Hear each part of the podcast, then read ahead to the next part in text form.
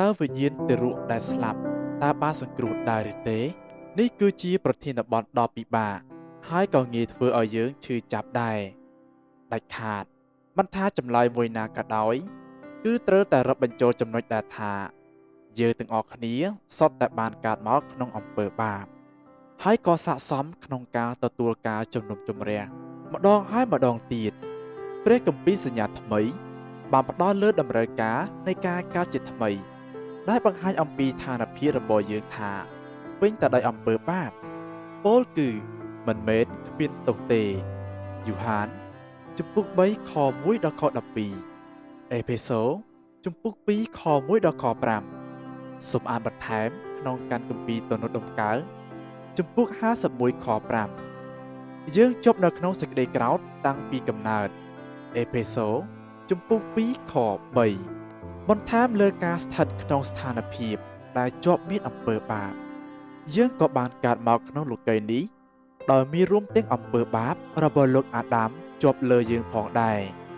ដោយសារការរុករស់របស់យើងជាមួយនឹងលោកអាដាមដូច្នេះយើងក៏បានកាត់មកក្នុងពិរុទ្ធភាពនៃអំពើបាបដំបូងដែលគាត់បានប្រព្រឹត្តដែររ៉ូមជំពូក5ខ12ដល់ខ21យោងតាមសវៈពល ចំណុចដែលថាទាំងអស់គ្នាស្លាប់ខាងឯសាច់ឈាម មានរួមទាំងទរកដែលមិនមានឱកាសក្នុងការប្រព្រឹត្តល្មើសនិងក្រឹតវិន័យរបស់ព្រះជាម្ចាស់ដោយចេតនារ៉ូមជំពូក5ខ13ដល់ខ14គឺជាការបង្ហាញថា យើងមានជាប់ពីរដ្ឋភាពនៃអំពើបាបរបស់លោកអាដាមប្រសិនបើយើងកើតមកក្រោមអំពើបាប ហើយសេចក្តីសង្គ្រោះគឺតាមរយៈជំនឿលើព្រះគ្រីស្ទដែលទីរក់ មិនមានសមត្ថភាពខាងខួរក្បាលក្នុងការប្រតិបត្តិឡើយដូច្នេះពីដំបូងមើលទៅហាក់បីដូចជាថាមិនមានទីរក់ណាអាចទទួលបានសេចក្តីសង្គ្រោះទេទោះជាយ៉ាងណាក៏ដោយក៏យើងមិនស្គាល់ថាបុគ្គលណាបានប្រកាន់ភ្ជាប់យកចំណុចនេះទេ យើងជឿជាក់ថាចំហបែបនេះគឺជាសេចក្តីសន្និដ្ឋានដែលមិនពឹងអាងលើព្រះគម្ពីរហើយក៏ជាការសន្និដ្ឋានលឿនពេកផងដែរ មូលហេតុទី1គឺថា មានគំរូយ៉ាងច្បាស់លាស់ក្នុងព្រះបន្ទូលស្ដីអំពីការដែលទារកមួយចំនួន បានទទួលសេចក្តីសង្គ្រោះព្រះគម្ពីរបានប្រាប់យើងថាលោកយូហានបាទី មានពេញទៅដោយព្រះវិញ្ញាណខណៈពេលដែលគាត់កំពុងតែនៅក្នុងផ្ទៃពោះអ្នកម្ដាយគាត់លូកាជំពូក1ខ15ក្នុងទេវវិជារបស់លោកលូកា មានការពេញទៅដោយព្រះវិញ្ញាណគឺជាការកត់សម្គាល់យ៉ាងជាប់លាប់ថា ព្រះវិញ្ញាណកំពុងធ្វើពន្ធកិច្ចនៅក្នុងចំណោមនៃអ្នកដែលទទួលបានការបំផ្លាស់បំប្រែលូកាជំពូក1ខ41និងជំពូក67ពេកាជំពូក2ខ4ជំពូក4ខ8និងជំពូក31លូកាជំពូក6ខ3ជំពូក5ជំពូក9ខ17និងជំពូក11ខ24ស្ដេចដាវីតបានសរសេរថា ប៉ុន្តែគឺព្រះអង្គដែលបានយកទូបង្គំចេញពីផ្ទៃម្ដាយមកព្រះអង្គបានធ្វើឲ្យទូបង្គំទុកចិត្តព្រះអង្គតាំងពីទូបង្គំនៅបៅដោះម្ដាយនៅឡើយទំនុកដំកើងជំពូក22ខ9ដល់ខ10ទ្រង់បានសរសេររាប់រយឆ្នាំមុនលោកយូហានបាទីដោយសារមើលទៅស្ដេចដាវីតហាក់បីដូចជាបានលើកឡើងអំពីការមានជំនឿក្នុងព្រះជាម្ចាស់ខណៈពេលដែលនៅជាទរុនៅឡើយ នោះមនុស្សមួយចំនួនក៏បានសន្និដ្ឋានថា ព្រះជាម្ចាស់សង្គ្រោះពួកទារកតាមរយៈការឲ្យពួកគាត់មានជំនឿក្នុងដំណាក់កាលដំបូងកាលគាត់នៅតូចនៅឡើយទោះជាយ៉ាងណាក៏ដោយក៏ការសន្និដ្ឋានមិនគ្រប់គ្រាន់ទេតាក់ទងទៅនឹងចំណុចរបស់យើងមួយនេះចំណុចស្នូលដែលយើងគួរមើលឃើញក្នុងប្រធានបទនេះគឺថាស្ដេចដាវីត មានភ័ស្តុតាងក្នុងការមានតំណែងតំណងនៃសេចក្តីសង្គ្រោះជាមួយនឹងព្រះជាម្ចាស់តាំងពីនៅក្នុងផ្ទៃពោះម្ដាយទ្រង់មកម្លេះខគម្ពីរទាំងនេះលើកឡើងយ៉ាងច្បាស់មកថា គ្រប់ទេរុទាំងអស់ដែលស្លាប់មិនបានបាត់បង់ទេប្រសិនបើព្រះជាម្ចាស់សង្គ្រោះលោកយូហានបាទីនិងស្ដេចដាវីតកាលនៅជាទេរុនៅឡើយដូច្នេះយើងក៏អាចមានហេតុផលក្នុងការសន្និដ្ឋានថាព្រះអង្គបានសង្គ្រោះទីរុមួយចំនួនផ្សេងទៀត ដែលមិនបានទទួលឱកាសដើម្បីធំធាត់ឡើងបានដែរទោះជាយ៉ាងណាក៏ដោយក៏យើងមិនមានហេតុផលគ្រប់គ្រាន់ក្នុងការសន្និដ្ឋានចេញពីខគម្ពីរទាំងនោះថារាល់គ្រប់ទីរក់ដែលស្លាប់ក៏ទទួលបានសេចក្តីសង្គ្រោះដែរការកែប្រែចិត្តរបស់ទីរក់មើលទៅហាក់បីដូចជាមិនមែនជារបៀបដ៏សាមញ្ញនៃពន្ធកិច្ចរបស់ព្រះជាម្ចាស់ទេដាច់ខាត យើងត្រូវតែចងចាំថា មនុស្សអាក្រក់វង្វេងតាំងពីក្នុងផ្ទៃម្ដាយគេវង្វេងតាំងពីកំណើតហើយពោលពាក្យពុទ្ធោទំនុកដំកើងជំពូក58ខ3យោងតាមចំណុចទាំងអស់នេះមានមនុស្សមួយចំនួនបានប្រកាន់ភ្ជាប់ថាព្រះជាម្ចាស់សង្គ្រោះទារកមួយចំនួន ហើយមួយចំនួនទៀតមិនសង្គ្រោះទេ ពួកគេបានលើកឡើង មើលទៅហាក់បីដូចជាថា ការសន្និដ្ឋានបែបនេះ មានភាពស៊ីគ្នាជាមួយនឹងគោលជំនឿនៃការជ្រើសរើសតាំងនិងអំពើបាបជាមរតកទោះជាយ៉ាងណាក៏ដោយក៏លោកគ្រូ John Papper និងគ្រូគ្រូជាច្រើនអ្នកទៀតជឿជាក់ថានៅមានចំហមួយទៀតលើព្រះគម្ពីរដែលជាភ័ស្តុតាងដែលយើងត្រូវតែយកមកពិចារណាភ័ស្តុតាងនេះនាំឲ្យយើងសន្និដ្ឋានថា ព្រះជាម្ចាស់សង្គ្រោះនៅរាល់គ្រប់ទីរក់ទាំងអស់ដែលស្លាប់ ក្នុងសេចក្តីអធិប្បាយរបស់លោកគ្រូ John Papper នៅឯពិធីបុណ្យសពទីរក់ម្នាក់ប្រមាណឆ្នាំមុនគាត់បានសង្ខេបមូលដ្ឋាននៃសេចក្តីសន្និដ្ឋានរបស់គាត់ដូចតទៅនេះព្រះយេស៊ូវបានមេព្រះបន្ទូលក្នុងកាត់គម្ពីរយូហាន ជំពូក9ខ41ទៅកាន់អស់អ្នកដែលអន់ចិត្តលើសេចក្តីបង្រៀនរបស់ទ្រង់ហើយបានសួរថាប្រសិនបើព្រះអង្គបានគិតថាពួកគេខ្វះភ្នែក បើសិនជាអ្នករាល់គ្នាខ្វាក់មែននោះអ្នករាល់គ្នាឥតមានបាបទេ តែឥឡូវនេះអ្នករាល់គ្នាអាងថាភ្លឺបានជាជាប់មានបាបនៅឡើយនិយាយម្យ៉ាងទៀតទៅប្រសិនបើបុគ្គលណាម្នាក់ខ្វះខាតសមត្ថភាពខាងឯធម្មជាតិ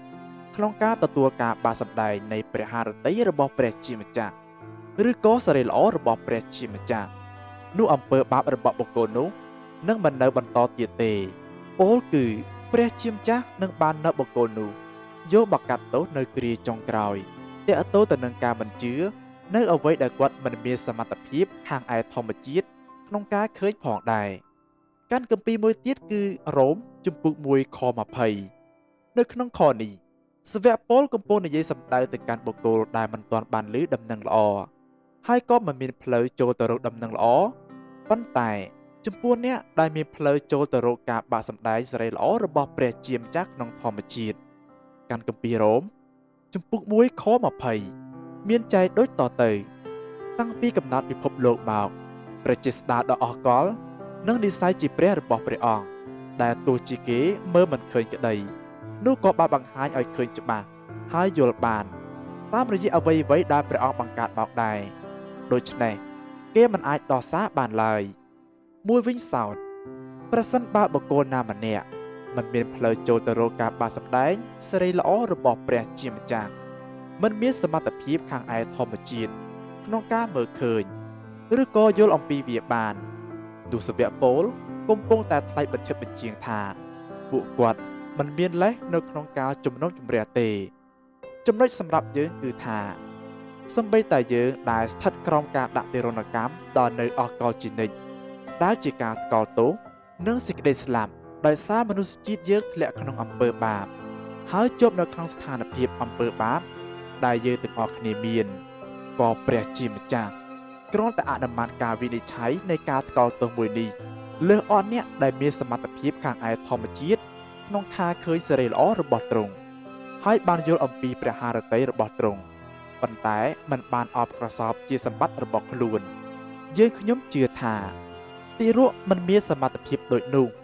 ហេតុដូច្នេះហើយបានជាក្នុងរបៀបដ៏ពិបាករបស់ព្រះជាម្ចាស់ទ្រង់នាំយកពួកគាត់ចូលអត់ទោសបាបក្រោមព្រះលោហិតនៃព្រះរាជបត្រារបស់ទ្រង់ក្នុងសេចក្តីអធិប្បាយមួយទៀតរបស់គាត់លោកគ្រូបានលើកឡើងបន្ថែមទៀតថាក្នុងសេចក្តីយុត្តិធម៌របស់ព្រះជាម្ចាស់នោះទ្រង់នឹងរករបៀបក្នុងការលើកលែងទោសទារកដែលបានស្លាប់ក្នុងភាពពុករលួយរបស់ខ្លួន ប្រកបណាស់ គឺតាមរយៈព្រះគ្រីស្ទប៉ុន្តែលើពីនោះគឺមានន័យថាយើងកំពុងតែស្មានមើលទៅចំពោះយើងខ្ញុំរបៀបដែលធម្មជាតិបំផុតក្នុងការទីគឺថាទីរក់នឹងធំឡើងនៅក្នុងនគរទំនងភ្លាមភ្លាមឬក៏បន្តិចម្ដងបន្តិចម្ដងក្នុងពេលវេលា ហើយថាតាមរយៈព្រះគុណរបស់ព្រះជាម្ចាស់នោះពួកគាត់ក៏នឹងឈានដល់ការមានជំនឿដែលណែនាំឲ្យមានការរាប់ជាសុចរិត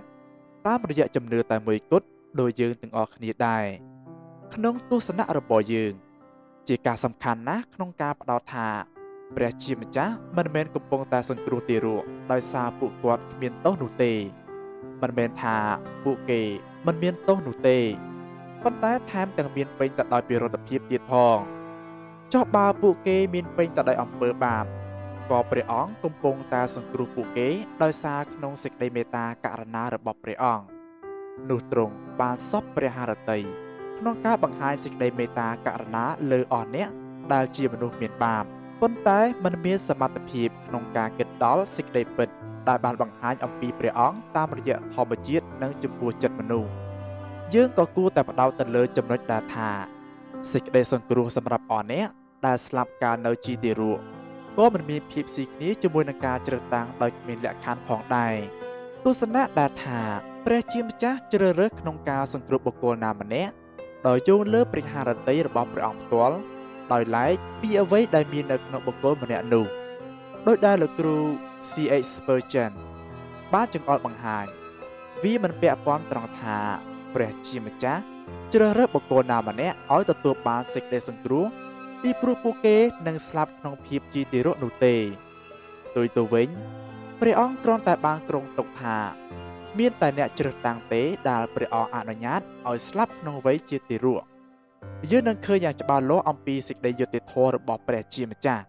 ក្នុងការថ្កោលទោសដោយអនុញ្ញាតឲ្យអស់អ្នកដែលមិនបានទទួលសេចក្តីសង្គ្រោះបង្ហាញអំពើបាបដែលខ្លួនមានតាំងពីកំណើតមកតាមរយៈការជ្រើសរើសប្រព្រឹត្តអំពើបាបនោះដោយចេតនាដោយដឹងថាខ្លួនកំពុងប្រព្រឹត្តអំពើជាចុងក្រោយ ចំពោះអ្នកដែលបានទទួលយកបញ្ហាមួយនេះ តាមរយៈការបាត់បង់កូនដោយផ្ទាល់ខ្លួន យើងចង់លើកឡើងថា ការដែលដឹងអំពីអ្វីដែលកើតឡើងចំពោះទីរស់ដែលស្លាប់គឺជាកន្លែងដែលលោកអ្នកអាចឲ្យប្រលឹងរបស់ខ្លួនសម្រាប់លើបានប៉ុន្តែវាគ្រាន់តែជាកន្លែងទី2ដ៏ល្អបំផុតប៉ុណ្ណោះក្នុងការសម្រាប់ប្រលឹងរបស់លោកអ្នកដោយដែលលោកគ្រូ John Piper បានមានប្រសាសន៍ក្នុងសេចក្តីអធិប្បាយមួយទៀតរបស់គាត់នៅឯពិធីបុណ្យសពសម្រាប់ទារកដល់វ័យក្មេងម្នាក់ កន្លែងដ៏ល្អបំផុតទី1គឺក្នុងកាត់គម្ពីរទំនុកដំកើងជំពូក119ខ68ព្រះអង្គល្អហើយធ្វើការល្អនេះគឺជាខគម្ពីរដែលលោក George Fuller បានប្រើប្រាស់នៅពេលដែលលោកស្រី Maria ដែលជាប្រពន្ធរបស់គាត់ បានស្លាប់ដោយជំងឺគ្រុនក្តៅសន្លាក់ឆ្អឹងនៅក្នុងឆ្នាំ1860ចំណុច3យ៉ាងរបស់គាត់មានដូចតទៅនេះព្រះអង្គល្អ ហើយបានធ្វើការល្អក្នុងការប្រទាននាងមកខ្ញុំព្រះអង្គល្អហើយបានធ្វើការល្អក្នុងការទុកនាងនៅជាមួយខ្ញុំយ៉ាងយូរព្រះអង្គល្អហើយបានធ្វើការល្អក្នុងការដកនាងចេញពីខ្ញុំគាត់មិនបានយកលោកស្រីម៉ារីជាចំណុចចាប់ផ្ដើមហើយបង្វែរប្រធានបទមកលើសេចក្តីល្អរបស់ព្រះជាម្ចាស់នោះទេគាត់បានចាប់ផ្ដើមក្នុងចំណុចនៃសេចក្តីល្អរបស់ព្រះជាម្ចាស់ដោយមានទំនុកចិត្ត ដែលមិនអាចរង្គើបាន ដែលមានឫសគល់ក្នុងព្រះយេស៊ូវគ្រីស្ទហើយគាត់ក៏បានកាត់ស្រេចជីវិតរបស់គាត់និងការបាត់បង់របស់គាត់ក្នុងទស្សនៈសេចក្តីល្អមួយនេះនោះឯងគឺជាចំណុចស្នូលនៃសេចក្តីល្អរបស់ព្រះជាម្ចាស់ហើយក៏ជាសេចក្តីសង្ឃឹមសម្រាប់យើងទាំងអស់គ្នា